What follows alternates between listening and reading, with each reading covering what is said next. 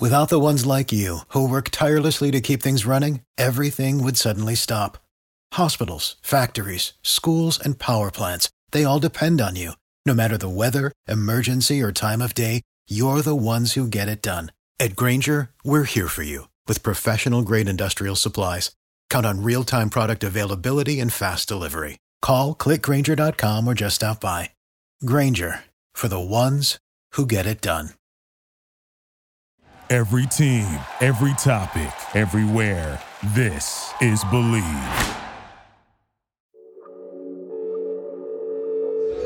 Well, Larry Hughes is going to pop out and get the ball. Jordan's going to rub his man off of Laettner and then cut down the center and gets a nice pass from Larry Hughes.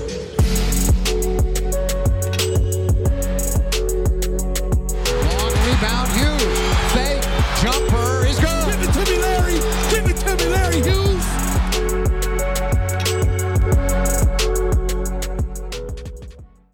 Welcome into another Bleav in Wizards podcast. As always, I'm your host, Matt Moderno. I've got Tony East joining me today. He's the host of Locked On Pacers. He's also uh, provides Pacers coverage for Forbes and WTHR and Indy. So I thought he'd be the perfect person to come on and tell us, you know, what we need to know about Domantas Sabonis. That's been the rumor all week. So leading up into the trade deadline, I thought this would be a really timely for us to talk about the the name that's kind of on everybody's mind in, in Wizards world right here. We uh, have a thing for Gonzaga players, but I don't know that everybody's seen much of Sabonis or is intimately familiar with his game. So I think Tony's really well poised to do that for us, and uh, appreciate him joining the show. So we'll get to that in a minute. Also, just some general thoughts on some comments about the defense from Kentavious Caldwell Pope, and about the locker room and the overall mood for Montrezl Harrell. And then we'll close out the show with another uh, entry into our new segment, player profile, getting ready for the draft. So that'll be Jalen Duren of Memphis. He's also a freshman. So we'll close out with him. As always, please do us a favor, uh, hit the subscribe button, leave us a rating of whatever whatever level or, or quality you think is appropriate. And, and feedback is always helpful. If you have questions or things you want addressed on the show, send me a note, Twitter, email, whatever you want to do. I'm happy to, to take any suggestions here. So yeah, let's just uh, let's get to the show. But but first, one quick word from from our sponsor, Bet Online. The big game is finally here as we hit Super Sunday with the last game of the football season. As always, Bet Online has you covered from odds, scores, totals, player performance props to where the next coach fired is going to land. Bet Online is the number one spot for all things NFL betting in 2022. And it's not just football. Bet Online's basketball, hockey, boxing, and UFC odds coverage is the best in the business. From sports right down to your favorite Vegas casino games, BetOnline is your number one online wagering destination. Head on over to BetOnline today or use your mobile device to sign up and receive your 50% off welcome bonus on your first deposit. Use our promo code BLEAV, B L E A V, to get you started. It's the fastest and easiest way to wager on all your favorite sports and play your favorite games. BetOnline, where the game starts. All right, with that, let's get to our interview here with Tony. All right, I'd like to welcome on Tony East, host of Locked On Pacers. Tony, thanks for joining me. Excited to be here. Excited to talk about my favorite childhood team, the Washington Wizards, a little bit today. It's depressing. It is also my favorite childhood team, and I kind of wish that it wasn't some days, especially lately. You can't uh, see behind me, Matt. Actually, I'll turn my camera on at the beginning, but there there is a little Wizards mug up here. So I do have a little bit of my Wizards memorabilia still sitting around. There you go. That so I always like talking Wizards. Well, this is perfect timing then. It seems like our two teams might have something to, to talk about for the next couple days here. The trade deadline is on Thursday, the 10th. And uh, yeah, there's just been a lot of noise about, you know, what, what the Pacers might do with uh, maybe uh, at least a partial rebuild here, if not a full teardown. And Domantas Sabonis is the, you know, the hot name, especially here in Washington. I guess my first question is, dude's really good and under a good contract. Why trade him in the first place if you're the Pacers? You know, uh, I'm sort of asking the same questions. Is my is my start to that answer? Like, like, let me back up. I get it because he is really good. He's a two-time All-Star. He can do like the best screener in the NBA or one of the top three best screeners in the NBA. Fills it up on the glass, can pass better than 95% of big men in NBA history. And that's all great. And he scores pretty well and is a mismatch problem for a lot of teams. And again, that's all great. And the Pacers have won exactly zero playoff games since they moved him into the starting five, and their record isn't very good the last two years. So, like, I can watch him and tell you he's the best player on this team. All his skills are good. They lead to winning. They, you know, they have at least been decent these last couple years. Sure. But what is it? What is it really? Right. That's always where the the the train kind of stops. And you know, they just traded LeVert, who obviously is also good, Mhm. but they were 33 and 41 in games LeVert played. Like, what what are these players? How do they fit together? So the reason they might move anyone talented, they already traded LeVert, but like Turner or Sabonis or any of their veteran wings is because the results just aren't there, right? So they have to wonder how good can these guys really be? Do we want to shift up to the next core? And that's where Sabonis fits into the equation. I- I totally get that with like almost everyone else on the roster, except maybe like uh, some of the young, you know, young guys, Duarte and Jackson. But for him, he's still young enough; he could fit on really you know, any timeline you want to go. And it just seems like, from what we're hearing about potential, you know, rumored trades, it's it's not really like getting the kind of I don't know respect I would think from a two-time All-Star on a good team-friendly deal. This is not a guy on a supermax deal. This is a you know twenty-ish million dollar a year player who who produces, I, I think, you know, above most $20 million a year players. Yeah, that's kind of been the confusing part for the Pacers heading into the deadline is like, you know, Caris LeVert's 27 and Justin Holiday and Jeremy Lamb and Torrey Craig are all older. Like Sure. You, you, I can understand dealing those guys with the Mhm. bigs with Turner and Sabonis. I know our folks more on Sabonis today, but they're still both 25. They don't turn 26 for, you know, in Sabonis's case till after the season ends, in Turner's case about 90 days or excuse me, 40 days from now. Mhm. So they can kind of fit if you deal them away, they can count as a vet that you got stuff for. But if you keep them, like you could still have them through their whole prime for the next couple years anyway. So that it makes sense to me why they, you know, a lot of the reporting is that despite getting offers for both, they'll keep one of them, right? So I, you know, what you said I think is accurate of like he could fit their next timeline, even like he's only one year older than Duarte, Sabonis is, and Turner really. Mhm. So they could opt to keep him, and that makes sense. They could just opt to keep one big, but with them, it's less about the direction the Pacers are headed and more that they've been slamming their heads into the wall, starting two centers for the last couple seasons, and like I mentioned earlier, have won absolutely nothing in response to that strategy. I, I do like the notion of just sort of keeping all things on the table here. It's something I wish we had done a little bit earlier in Washington with, hey, we're not winning. So everybody is potentially expendable, which has been sort of the uh, opposite approach. So I don't know if that factors into the, you know, Kevin Pritchard's uh, Oh. sort of line of thinking there. But The the last year of Otto Porter's rookie deal, uh, the Wizards could have done so much interesting stuff, and they just didn't. Yeah, that that seems to be a trend uh, for the most part. So the the same situation is playing out here with Bradley Beal, and uh, you know we are where we are, I guess. So if they are going to put people around him, Sabonis is one of the few names I I think has sort of resonated well with the Washington fan base. And I guess just one, how likely do you think it is that that Sabonis ends up traded, and uh, what do you think it really would take to get someone? Are, are we talking, and we can get into a little bit more specifics if it were a Wizards deal, but uh, do you think the Pacers are looking for younger players back with more pick heavy? You know, like what sort of the direction do you think they'd prefer to go? I actually have more clarity on this since we're recording after the Levert trade. Fortunately, you know, Yeah. before they traded Caris, uh, I kind of in general have ranked bet- but between all the Pacers vets and Levert and Turner, Sabonis is like the least likely guy to be dealt. But dealing LeVert, who is the second best of that bunch, makes it seem a little more likely to me, right? Like they're not, Mhm. they're already not good. They're not going to be good the rest of this year. Who knows how good they'll be the next two years or three with, with Sabonis under contract still. But now that they've dealt one of their best players and Brogdon's hurt, you know, and they're going to be leaning into youth the rest of this year mostly. I mean, it, it's not like wasting a year of him. He's not that good that you'd call it that, but it's close, right? So makes it a little more likely to me that they would deal someone like like Sabonis. And you know, the the the barometer I've been using for value was the Vucevic trade. I think the Wizards fans have, have heard that a lot. I'm sure. Mhm. Um, they're they're both you know they were the worst two all stars last year about equal in value. Uh, Vooch was a little better last year, but he's six years older when he got traded, seven years older. Yeah, makes So more I've money. been equating Yeah. those guys. That was uh, Otto Porter to bring his name up again. Uh, Wendell. Carter and two first rounders was that trade. So that was one pretty solid young player and two firsts. So I've kind of thought that's what it would take for Sabonis, and I think that I've been saying that I thought they would favor young players more. That's kind of been the Pacers' mo for all of time. But they just did the Levert trade, which was very not Pacersy. They just got picks. They never do that. That for like, I think this is the first time since I mean, since Jonathan Bender was on the Pacers so long ago, like I was probably nine years old,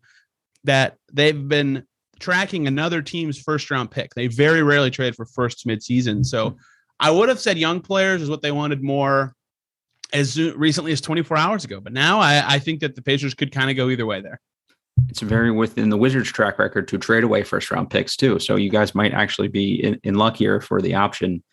Uh, let me maybe just talk some players here and see if there's any of the guys actually on the Wizards roster that would appeal to uh, to Pacers and, and Pacers fans. So uh, the thing we've heard a, a, good amount of is some combination of Deni Avdija, Rui Hachimura, maybe Corey Kispert, who had heard you know the Pacers liked during the pre-draft process if they couldn't get Duarte, somebody like Thomas Bryant for salary, and the Wizards can't trade a first round pick until 2028 unless they get Oklahoma City to lift protections but they could flip somebody like Montrezl Harrell potentially for a pick and include something like that, or make it a three-team deal, or, or whatever the logistics work. Um, do, do any of those names sort of make sense to you? Uh, yes and no. So, so I I'm gonna lean back on Vucevic's deal here, which is unfair because the Wizards don't have what the Bulls had, so it's not fair to to one to one equate those things. But like, you know, Wendell Carter was like good. You know what I mean? Like it was very obvious he was good, and I think Rui's pretty good uh, not not to the level that Wendell Carter was established, but Rui's clearly shown that he's good in his first years in the NBA. If so, if he had like played more this season and clearly shown that he, you know, I think he's trending this way now. He's playing a little more. That he's getting better still, and he's good. And he can play the four, and he's got some shot making ability, and he's a good defender.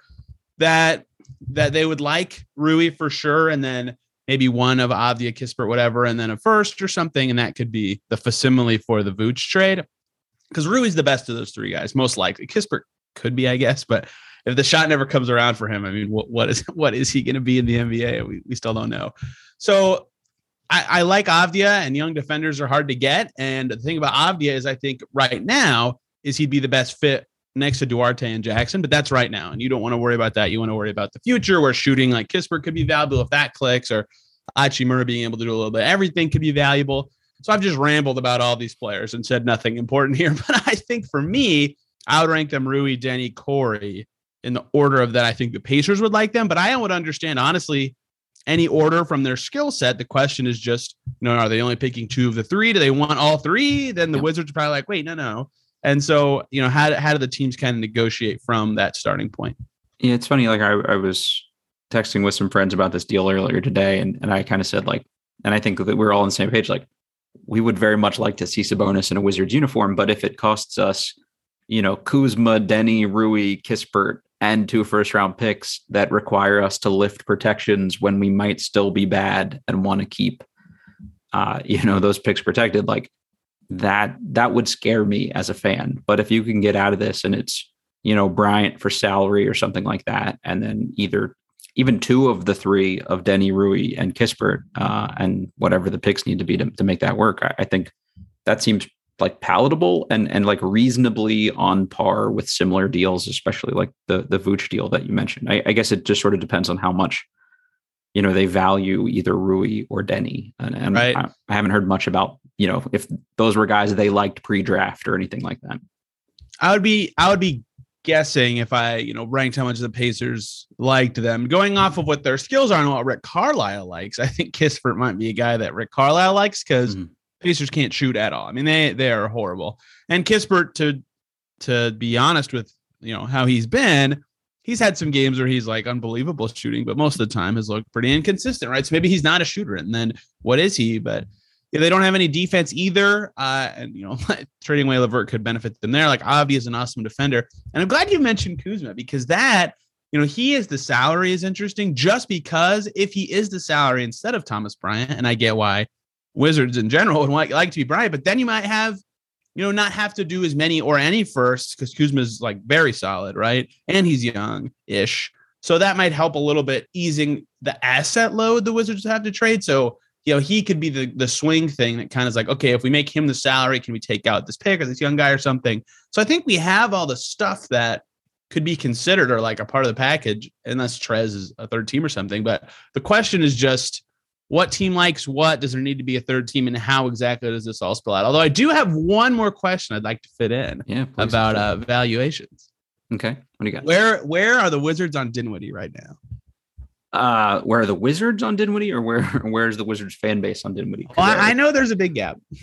yeah, it's it's an interesting question, right? Like there's there's been some interesting reporting throughout the year about uh, you know his ability to step up from a leadership perspective and whether that's been welcomed and his comments about uh, you know uh, somebody on this team has to not shoot and somebody on this team has to be willing to pass. And and so there's there's clearly you know something hasn't particularly clicked in the way that I hope you know I think they would have hoped even. You you heard that Bradley Beal wanted Dinwiddie specifically and you know you don't see much interaction from those two guys if, if you're trying to read between the lines there so if your goal is to keep Bradley Beal happy and this doesn't seem like one of his boys I, I think that probably makes him expendable. There's been some reporting that Dinwiddie would be a guy that they would be happy to shop if anyone were interested. And and I do think he's actually been better than we as, as a fan base are giving him credit for. Not good or not the player they would hoped he would be, but does some things well. Uh, he's like very secure with the ball, which I think is important after, especially for us, after a year of having Russell Westbrook uh, being very turnover prone. But he can't really shoot it. He's been slower to get into the paint, um, just not getting to the rim nearly as much. So I don't know, maybe a new new setting or something like that helps them. Uh, is, is, that a guy that you know at least the if he could get back to high end Dinwiddie that would appeal to to the Pacers? Uh, I don't know because they can't trade Brogdon this year after his extension. They have McConnell. they have Ricky Rubio now. Uh, I don't know what the hell he fits into this equation, if at all. But like Dinwiddie only having 44 million guaranteed. I can't remember. I know there's some partial on the end of that that I can't remember the deal perfectly. If he hits 50 million in or 50, 50 million, if he hits 50 games played in each of his first two seasons, the third year becomes fully guaranteed at like a little over 18. Otherwise, it's only 10 million guaranteed. Okay, so he's gonna smash it this year, but we'll see It's- about It seems likely, yeah. Okay. So I only thought of him because I knew that he'd been struggling and his deal was basically the same as Sabonis's. yeah So if the Wizards weren't interested in moving him, that's the easiest salary piece. I don't know if the Pacers want him or anything though, but if his deal is is just totally neutral value, basically, I mean, and that's kind of up to interpretation of fans or the Wizards. If his deal is just neutral value, then it's okay. What's the assets to get the bonus from there? I only wanted to include that because his salary was like perfect, but I I, I totally understand why the Wizards and the Pacers would not want him to be a piece in the deal. Yeah, we would drive him to the airport and like get him safely to the arena for you guys if if that were the case. I think just uh, if you could make him, you know, be an actual positive to a deal like that. So uh, Kuzma's sort of like the interesting one for us as a fan base. Like he's been very well received. He's been like surprisingly impactful as a leader, not uh, like a passive aggressive complainer, which has gone over pretty well with fans. And he's a guy that's like clearly been trending up and you know given more flexibility to go out and, and show some different things. So he's under contract at a reasonable deal considering the production he provides. So like i think in everyone's mind it's this new big three which is still sort of underwhelming but of Beal, Sabonis, and Kuzma. And that that makes it like a little tougher to imagine if you know he ends up having to be a piece in the deal if if i were in you know putting the pacers hat on anyway like Kuzma's a little older. He's older than Sabonis. And Rui is actually like sneaky older than than I think people realize too. He's like about 24 years old ish. So he's only a little over a year uh, younger than Well, Sabonis. the Pacers have a 24 year old rookie, so you don't That's a have to very- worry about that. As a very good point.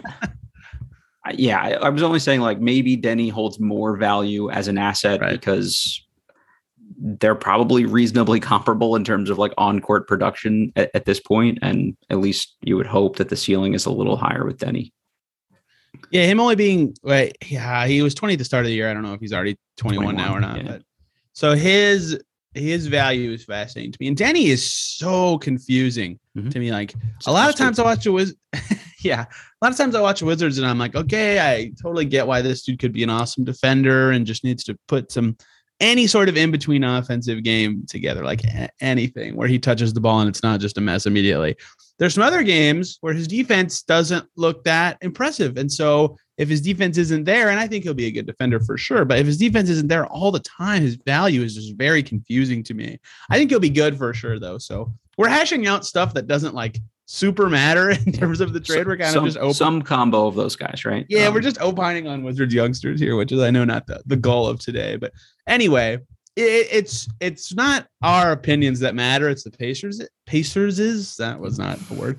Um, Kevin so- Pritchard's. Yeah. Yeah, Kevin Pritchard. That's right. That's right. Pritchard and Buchanan, who was a big part of the Levert trade, and whatever Carlisle thinks these guys probably matters too. But the Pacers stink at everything. So uh, whatever whatever they value is going to be important. But I do think to, to get to the thesis of why we're discussing all these young players and picks, there is a way the package can be put together. The question I just will always have with any Sabonis trade is like, do the Pacers view this as a okay, we're willing to trade Sabonis, or like we need to be blown away to trade Sabonis? Because that I think is where the Wizards would get cold feet. Yeah, I- think there's no situation where like we give you like a Godfather offer and and the and the Pacers are like, oh my God, we can't not take this. So it'd be a hey, we need to make a deal. Maybe we've pissed this guy off by already saying like he needs out of you know, we're we're willing to trade him, so we got to do something.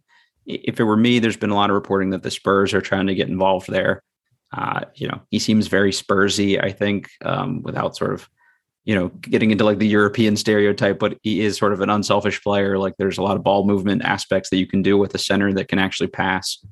And they they've got sort of the right combination of young pieces, I think, that would be more appealing to me if I were the Pacers front office. Have you heard any kind of rumblings about that perspective deal?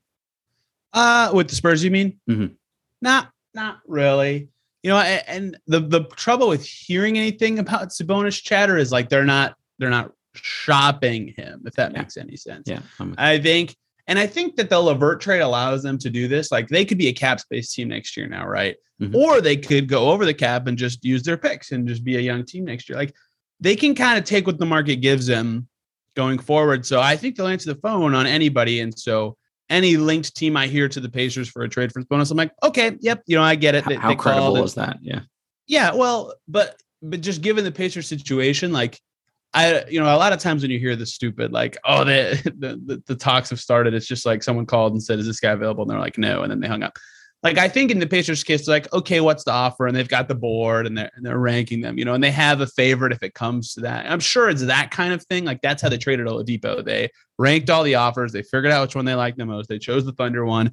Everyone killed them for it, and they were right. But um, you know, that's how they trade under Pritchard. So I'm guessing that's kind of what when you hear reporting about Sabonis talks is like, okay, they they get what they believe to be the best offer from that team, they write it down, and then any any team that has called Just and weigh them inquired at is the end. Yeah. yeah, exactly, exactly. It's thrown into that mix. So I believe there's a, a lot more than just two teams that have been interested in him. The Kings are one that I always have heard that's like they really wanted Sabonis. I don't know where that goes now, especially if Fox is not included. But Mhm. um, you know, this could go. Uh, the Kings are linked to everybody too, so Yeah. They, they, they've they're, got a lot very going on over there. Yeah. Yeah, yeah.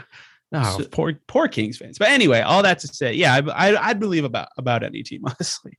So uh, NBA fans a lot of times they either watch particular players or they stick largely to their same team. I think as much as there's been talk about, hey, we'd like Sabonis because we know he's good. I don't know that everybody here is like intimately familiar with his game. Could you kind of just break him down as a player for us a little bit? Like, what does he do well? What does he struggle at? And then it kind of helps us make a complete picture of how he really fits here.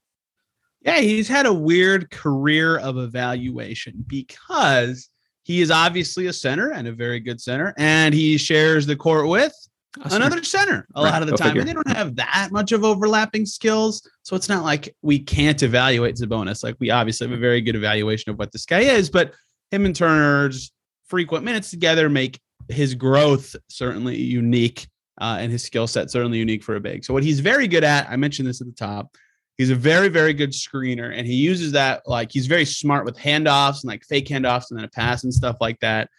So like him and Kispert, ironically, would fit very well together. And all of our current centers are very terrible at that. Like there hasn't been a good screener in Oh. Washington since Gortat. So uh, that that maybe Gortat just used to be the best screener in the NBA, and Sabonis kind of took that. You know that thing Gortat did, where he like almost put his hands on his hips and would hook people. Yep. Sabonis is really good at at that. It's totally Music illegal, my but ears. it's never called. Yeah. Yeah. Um, so he's very good at that, and Beal would obviously benefit tremendously from that, just from a Mhm. Wizard standpoint. But his handoff game in particular is, you know, top two, three in the NBA. You can never say first with with offensive bigs because it's always Jokic. But you know, after after Jokic, he's in that conversation. He's been working on the three ball every year of his career. He's up to like okay for a center, but still not good. Obviously, a good back to the basket post guy. Uh, to as much as that skill is used in the current NBA, like good defensive centers can slow it down, but young players who grow up and never defend a post up. Uh, Gafford, it was one of these guys. Like he's like, I have no idea what to how to stop this. You know, so he's good at that kind of stuff and passing from the post and the elbows. He, he just reads the game very well on offense. On defense, this is where the Turner overlap's a little more prevalent because Turner can shoot, so they could fit together offensively pretty well. Like this year, the Pacers have a pretty good net rating with both on the court, but on defense, Sabonis had to play has to play four a lot in his mm. career and he's not good at that. That's definitely his biggest weakness is the defensive side of the ball. He can't chase guys around very well. He's not that fast. So once he's about more than ah, just making up a number, basically 10 to 12 feet from the basket, he's not a good defender, right? And there's a lot of pick and rolls that happen that far from the rim. You know, that's an area where he struggles and pick and rolls happen every possession. yeah, almost every possession, right? So that's a big problem. So like physically guarding centers, like if the other team center has the ball and he is guarding that center, he's good at that. He's strong, he's large, he can move his feet sideways, good enough to keep up with those guys. But in a lot of those common actions where he has to spread out a little more, that's where he really struggles mm. and why he's not a lot better. So he's very talented on offense. He's very smart and like he's got the pattern recognition down, which helps him a little bit on defense. But by being slow footed, a lot of the the stuff that happens in the NBA a lot, he's very limited on defense. So worthy two time All Star, but because of his defensive limitations, probably can never exceed like top 20 to 25 player in the league. In a perfect world for him, is he best suited to be like a drop coverage center defensively? Is that sort of like the where he'd be most hideable, I guess? Yes. Yeah. I mean, you know, any team that's asking him to whatever term they use, scram, blitz, whatever, mm-hmm. it'll make the other guy pass, I suppose, but he can't recover that fast. It's just not going to work. It drops definitely the best for him, I would say. But the other thing is, I'm trying to picture him doing drop in my head, and the Pacers used to drop a lot with Turner, who's amazing at it, but yeah. they, they, always had them on the court together. So Sabonis never really did it. So he, yeah, that would be the best just because he'd be lower already. So he wouldn't have to use the foot speed. You know, I, I get why you asked the question, but in general, he's just not that quick with with that kind of stuff. So that's the best way to do it, I would think. But you might, I mean, you know, Toronto is really good at this. You know, they with Ibaka and Gasol when they were really slow, they were really good at like bringing in someone from the strong side to shrink the court so that their mm-hmm. slow bigs weren't just totally taxed with everything. You'd have to tweak your defensive scheme like that to really make him a, a really strong, impactful defender. I think. The nice thing is the Wizards almost don't play any defense at this point in the season anyway. so I, I, don't know that he could actually make things worse. And he's obviously a huge upgrade offensively. I, I think part of what people are trying to envision is what the lineup looks, what the best lineup looks like with him. Is it him next to another center in Gafford, although Gafford is like Turner but without the floor spacing, or is it next to Kuzma and then you know they're they're giving up a little bit more size and, and defensive rebounding and things like that. So in my mind, him if he comes here, he almost has to be like a starting five exclusively. And if you play him a few minutes with a Bryant or somebody who could spread the floor a little bit, maybe it's not a total disaster. You know, trying to make the mental math work in my head, I guess. Ironically, looking at every Wizards current four five, Gafford is probably the, the worst fit. fit or, yeah. Well, no, Montrez. Montrez is definitely the worst fit. That would be a, a mess. But yeah, Gafford is the worst fit. I mean, like Bryant can shoot enough, and I, I went to IU, so I have many, go. many soft spots for for Mr. Thomas Bryant. Um, as long, yeah, if that shot can hold over 40%, he's what, what's he at this year? I haven't, it's, it's pretty low, but he's, he's barely played and he's getting kind of like inconsistent. Oh, he's looks. up to 37 now. So that's yeah. fine. Sure. So if he can be a credible shooter, like I've seen with Turner, that can work. And the fit with Kuzma would be wonderful. The fit with Avdija and a smaller lineup would be wonderful because of the defensive side. Mm-hmm. Uh, Hachimura obviously has enough floor game away from the rim that that could work. Bertans can shoot from everywhere, although who knows how much longer he'll be with the Wizards. If That's it another important question for us. Too. Yeah, if he were, if the Wizards fans, I believe he would not be there much longer. Kispert and small ball would work as well. So basically, everybody but Gafford, who seems like they could be on the Wizards after this year, he would fit pretty well with. I think.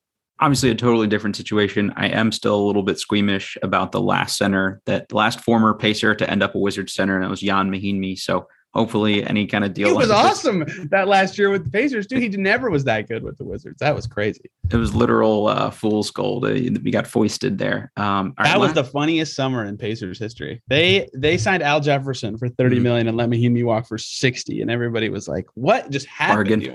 what were these numbers that just happened? yeah, I think we would have uh, happily made that switch after about two days into that deal. Uh, all right, last two questions for you, and then I'll get you out of here. Um, any locker room issues that have come with Sabonis? I think we're all a little like PTSD ish here because there's just always some amount of like passive aggressive sniping and things like that. How has Sabonis been as like a teammate? He is, so I don't think he'll go to the Dinwiddie level of like saying they would need locker room leadership. He's never been like an off court leader okay. in Indiana for sure. Like to the point that last year Pritchard in their post game or post game at the end of the season was doing his postseason pressure, and he's like, "This team needs a leader, like desperately needs a leader," because they traded away Oladipo, who was very good at that. He was tight with everybody, good in the locker room, jovial. Every team needs that kind of guy. Sure. They traded him away, and they just had no one to fill that role. So Brogdon has taken it upon himself to do that this year for the Pacers. And Sabonis, again, he's not, he's never caused a problem. Like Mm. He's unselfish with the ball, and you know, being a good screener means you like are by default a fun guy to play with. You know? Right. Um, like no one's ever been like, I hate playing with this guy, except for maybe Turner for different reasons, though, Yeah. just because of fit stuff. Mhm. So yeah, good, never, never a problem in the locker room, but like in the Dinwiddie mold of he, you know, not going to be the leader either, despite playing like a leader or sometimes needing to be an on-court leader. So just, just a neutral. I mean, That's fine. We can live with that. Yeah, no pros, no cons. It's but it's weird to say that. You know, that almost sounds like a bad thing. If that makes sense, you know what I mean? Like just being a guy when you're good is different than just being a guy when you're a role player. If if you're a quiet, lead by example, hard worker, you know, we'll, I think we'll take that as long as there's sort of not. You know, we had two guys take a swing at each other in the locker room this year. I think as long as we're we're not to that level, uh, we're we're probably you know coming out ahead. Uh, all right, vaccination status. Do we know if Domantas Sabonis is vaccinated or not? Because he that, is. He is. The Okay. only pacer who's not is Justin Holiday.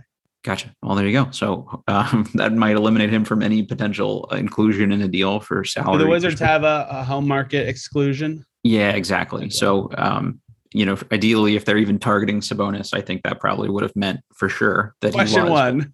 Yeah, you would Right. hope. All right, and then uh, one of my colleagues, Kevin Broom, who writes for Bulls Forever, uh, Oh, and I have like a love affair with Terry Taylor. So the last one I got for you here is: what has the Terry Taylor experience been like for Pacers fans so far? Uh, the weirdest and coolest thing ever. That's funny. I love Kevin Broom. I used to talk with him about advanced stats and Yep. like Excel formulas. He is Yep. one of the smartest people. I he- his I don't know if he still tweets out his old PPA uh, graphs and charts. It's still Yeah. coming out, and and Terry Taylor favored very well in our G League uh, All Stars episode, basically. So that, that's There where we kind of got hooked. Uh, he is for someone young or younger, someone shorter than God, pick any height. Best rebounder of his height I've ever seen. He's six five, and that dude can get a rebound over anybody. His timing is unbelievable. His second jump is really good. Like if he was six seven or six eight, I mean, I mean, there might be like a case of like, how do they clear minutes for him like tomorrow? You know, and they're not. Not. He's on a two way for a reason. Like he's only six five. He can't shoot. His form is is crap. Pretty but rough. Yeah. he is awesome on the glass and he's really patient under the rim, which he has to be at his height to be successful. But his stats just look hilarious. Like per 36, 7.4 offensive rebounds per 36. If he could That's qualify insane. for the Yeah. NBA leaderboards, he'd be first in the NBA in offensive rebounds per 36. He's 6'5. It, it. I can't believe you just asked me about Terry Taylor on a Wizards podcast. So he, he's like their backup center right now because of how many Mhm. players that have been hurt. And he is just absolutely filling up the stat sheet. It is an absolute delight to watch him play. I have no idea what his future is because how many six foot five centers have there been Sure. a- a- ever? But I mean, my goodness, is it uh, just because he's unique and the Pacers suck? It is a delight to watch something like that every night. I, yeah, I wondered if like a PJ Tucker model is kind of you know where where you go with him. Maybe he develops just enough wing perimeter skills to like The hang the around. closest longer term. comp I've ever gotten is a guy who actually signed a 10 day hardship with the Wizards this year. I think Alize Johnson Yep. uh, was was close to that. Al- Mhm. Alize was a little taller, Yeah, longer. Um, but he was like that too, where he just every rebound, he's going all full speed at it every single time. And Alize wasn't that awesome for the Wizards, unfortunately, but it didn't go he had some good well. NBA games. He had some good NBA games prior to the Wizards, and I that the closest like person I've seen to it. But T- Terry is, I, I can't even describe it. It, Like, does it make sense. You know, he like out like he jumped up and got some rebounds over Nikola Vucevic this past weekend, who's got seven or eight inches on him in height. It was it was ridiculous. I kind of equated him to like the G League equivalent of like Charles Barkley, you know, just like this six Yeah. foot five guy bouncing off of people. Like obviously he doesn't have like the overall skill set or the athleticism, but it's just like that's the level of impact he had at the, you know, sort of even collegiate level too. His G League stats are like a joke. They look fake sometimes. It- It's 2K. I And- mean, that's honestly what it looks Yeah. like. Is somebody made a player and just made him like uh, maxed him out on rebounding despite being six four or whatever. Yeah, they had a limited number of like tokens to put in the stats, and if they made them shorter, they got more tokens. Right? Yeah, I, I don't play basketball video games, but I think that's how it used to work. Yeah, It- it's something it- like that.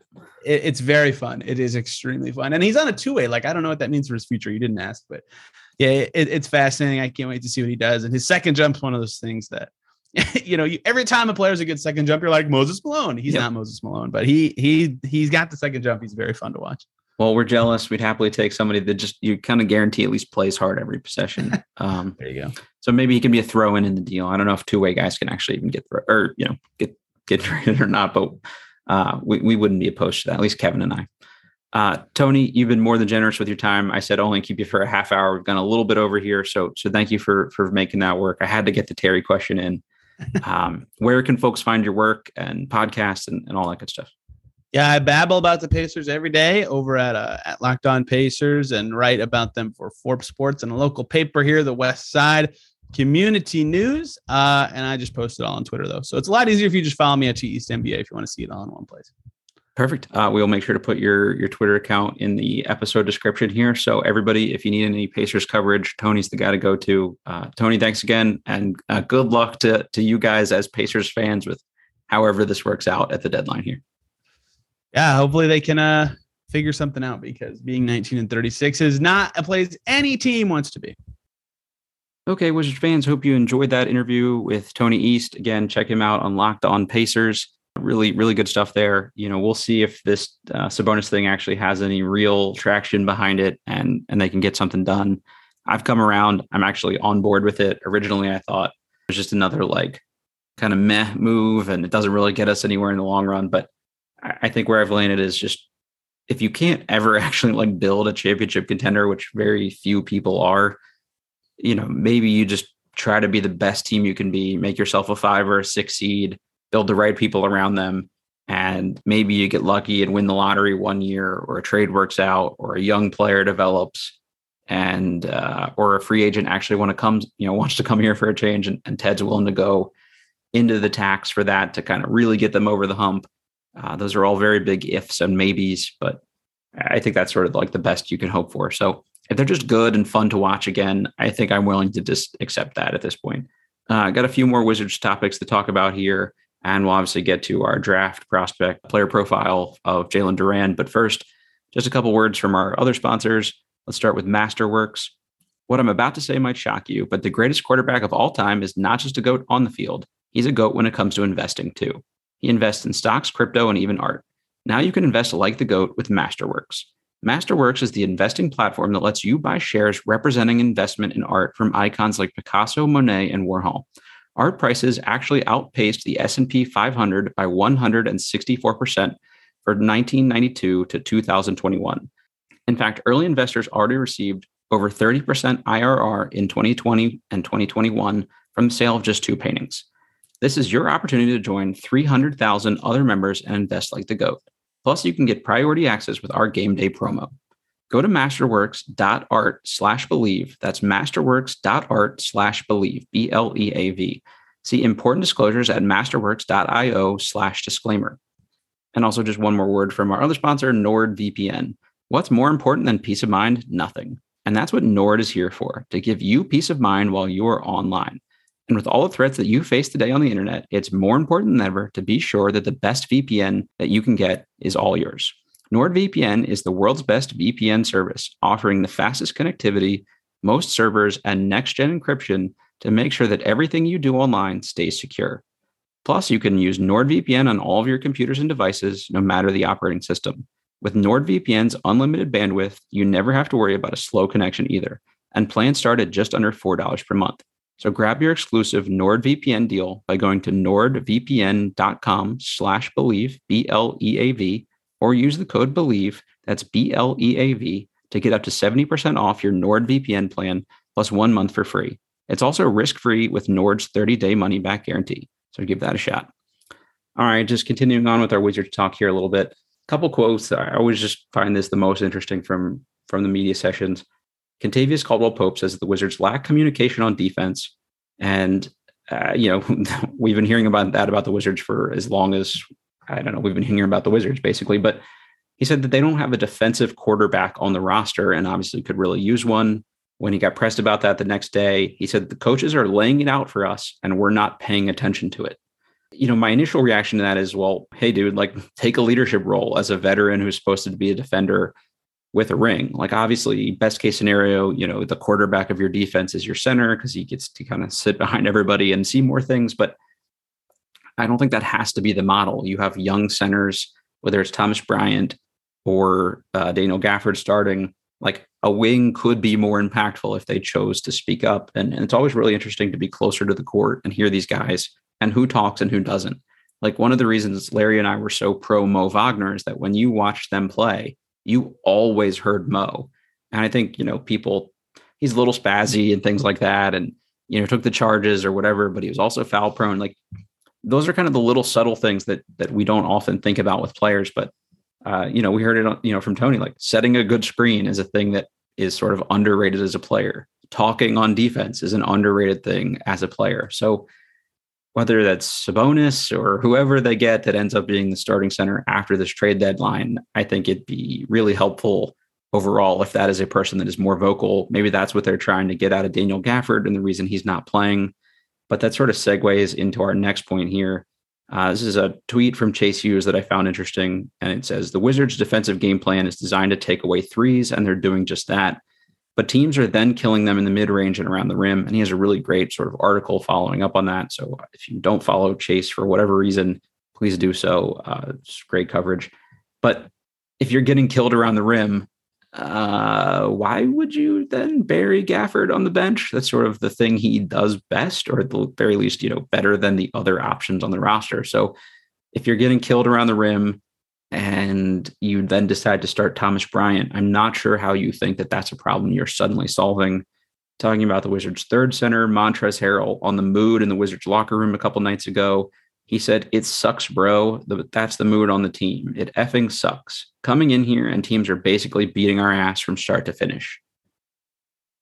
I mean, that's sort of the mood on Wizards Twitter, right? It it it sucks right now. Uh, it's sort of the mood in, in the fan base as a whole because however they feel in the locker room, we certainly don't like to see the product that leads them to feel that way either. So, uh, yeah, it just that kind of stuff drives me nuts. Uh, you know, from both both of your veteran guys in in Harrell and Caldwell Pope, it's like, what are you doing about it? We hear the same kind of comments year after year. Hey, they're telling us stuff and we're not listening. We're all in a shitty mood. Teams are beating our ass. Like, throw in a hey, but here's how we bounce back. Like, this is actually a situation where I would love to hear, hey, the Wizards got together and held a players only meeting because they're sick of getting their asses kicked. Like, I, I, don't know, just something. I don't care what it is. Like, press the panic button, whatever you need to do, call guys out like directly. I just I can't do the like the generic we don't do this, but oh well thing. You've been saying that for however many years I've been a fan, and that just sort of doesn't seem to change. It's been especially heavy the last couple years. So I don't know. We'll see. Talking about defensive minded centers, that segues really well into our draft prospect player profile segment here. Today we've got Memphis center Jalen Duren. Uh, Jalen's 6'10, like 250 pounds, long, athletic. He'll be 18 and a half on draft night, which is awesome. His per game averages for for this season at Memphis, not the best. In 16 games, he's averaged 25 minutes. He shoots 50 uh, shoots 62% from the field, which is obviously awesome. He's 0% from uh, the three point line. So this is not a floor spacer we're talking about. He's 56% from the free throw line, which is almost a worse indicator. Seven and a half rebounds a game, 1.3 assists, two and a half blocks, which is awesome. One and a, or let's see, 0.8 steals, two turnovers, which you don't love, but it's hard for a freshman on a team with literally no point guard whatsoever, and 11 points per game. So there's been a lot of talk if anybody's followed Memphis. We've got two top 10 recruits. How come they're not better? They just do not have a point guard. And if you are a rim running lob threat kind of center and you don't have anybody to do that with, like it's obviously going to impact you. So he's a hard eval, but again, he's huge. He brings a lot to the table. Like this dude looked like an NBA player when he was like 12 years old. He's just kind of that guy that that you know probably came out of the womb looking like a physical specimen. He's got a seven foot five wingspan. Again, super athletic. The lob threat, you know, like that's that's his forte, I think, on offense. The vertical spacing he could offers, you know, similar to what Gafford does. He runs the floor like super hard, which like like Thomas Bryant does, which is great he's got okay touch. Like for a guy that shoots 56% from three, you know, from the free throw line, you wouldn't expect him to have like soft hands or whatever, but he looks okay. Like, you know, he'll he'll make a couple little like jump hooks and stuff. And you're like, oh, all right. But he's gonna bully ball guys for most of his baskets. He scores mostly on dunks. He is super efficient. Uh, let's see what else. Again, plays pretty hard, which is awesome. I think there were some, you know, maybe concerns about that as a high school player. But every time I've watched them play, and I've probably seen about five Memphis games, and most of them have been ugly, but he doesn't stop playing, which is great. Again, he's a big dude, carves out space really well. If you want a deeper dive, I'm, I'm kind of stealing some of this eval from friend of the show, Rafael Barlowe from NBA Draft Junkies and a host of Locked On NBA Draft. Like, really good summary of of strengths and weaknesses. So it's kind of where I, I got my most recent summary from. But I, I do agree with a lot of this. Raphael has he has upside as a post passer. I, I, don't know that I've personally seen that. Like he does have over two assists, uh, around two assists, which is good, but you know that's kind of hard to tell. And and sometimes things count as assists that you're like, all right, like the guy took four dribbles after you threw it to him. Is that really an assist? On the bad side here, he turns it over a little too much. I again, he cannot shoot whatsoever. Like he he doesn't have great post moves, even though I just said his touch is decent and, you know, he's just like a big dude, right? He's kind of growing into his frame still a little bit. And he's a little bull in a china shoppy. He can get a little foul happy, which the Wizards seem to love big men who just foul a lot. So, can he be more efficient? Can he work on his offensive skills? Yeah, but again, he's a huge dude. He would protect the rim. He would get a bunch of rebounds. This dude can set a screen. You know all that stuff we just talked about. Like, try getting around him. He's got massive shoulders. So I don't like, I actually hate this if they end up like around 10 or 11. That's sort of where he's projected right now. If you do decide that you need a center based on who goes out at the deadline, it's probably not the worst move you could make. Uh, we've talked a little bit on the show about how this is not a particularly point guard heavy draft. So if certain guys are off the board, I, I, think he's a he's a person that probably merits some consideration. This is a particularly wing heavy draft. We talked about AJ Griffin last week. Um, the next couple guys we have will probably be wings realistically. So Duren is one of the few guys in this range that I think makes sense for them as a center. And the next kind of guys are seven, eight, nine, ten picks after where he's slotted to this point. So it might be kind of air quotes a reach. But if you see Memphis on TV, again, he's the guy slated to go in the Wizards projected, you know, range at the end of the lottery. So worth keeping an eye on. As always, like I said at the beginning of the show, please rate, review, subscribe. Let us know if there's any things you want to talk about. We'll do another show post deadline, I think, just to talk about what moves were actually made Uh, as always, we're presented by betonline.ag. So check them out, maybe make some bets on what the Wizards do at the deadline. If, if that's one of the potential props that might be worthwhile, I would, at the end of the day, if I were a betting man, I would expect that they probably make a couple little like marginal fringe moves and aren't able to, you know, really pull off one of these these huge game changing kind of deals we're talking about. Like I, I don't think we'll wake up Friday and we'll be talking about Domantas Sabonis and Jerami Grant or anything like that. It's probably more of a guys around the margins and fringe stuff that doesn't kill them from a cap space perspective. And maybe Harrell or KCP or one of these guys goes out just to net some assets back. That would be my guess. We'll be obviously see how it plays out. Uh, if we didn't have to see more of Bertans and Dinwiddie, personally, I would not be totally against that, but we'll, we'll see how actually likely that is. As always, this has uh, been Bleav in Wizards. Thanks for checking us out, and hopefully, we'll talk to you soon with some hopefully better news in Wizards world.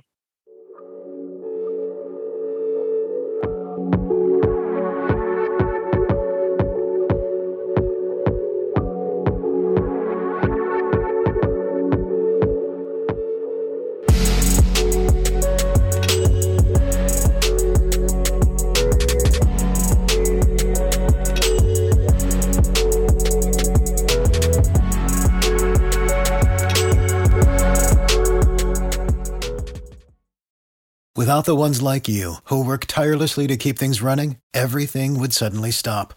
Hospitals, factories, schools, and power plants, they all depend on you. No matter the weather, emergency, or time of day, you're the ones who get it done. At Grainger, we're here for you with professional grade industrial supplies. Count on real time product availability and fast delivery. Call clickgrainger.com or just stop by. Grainger for the ones who get it done.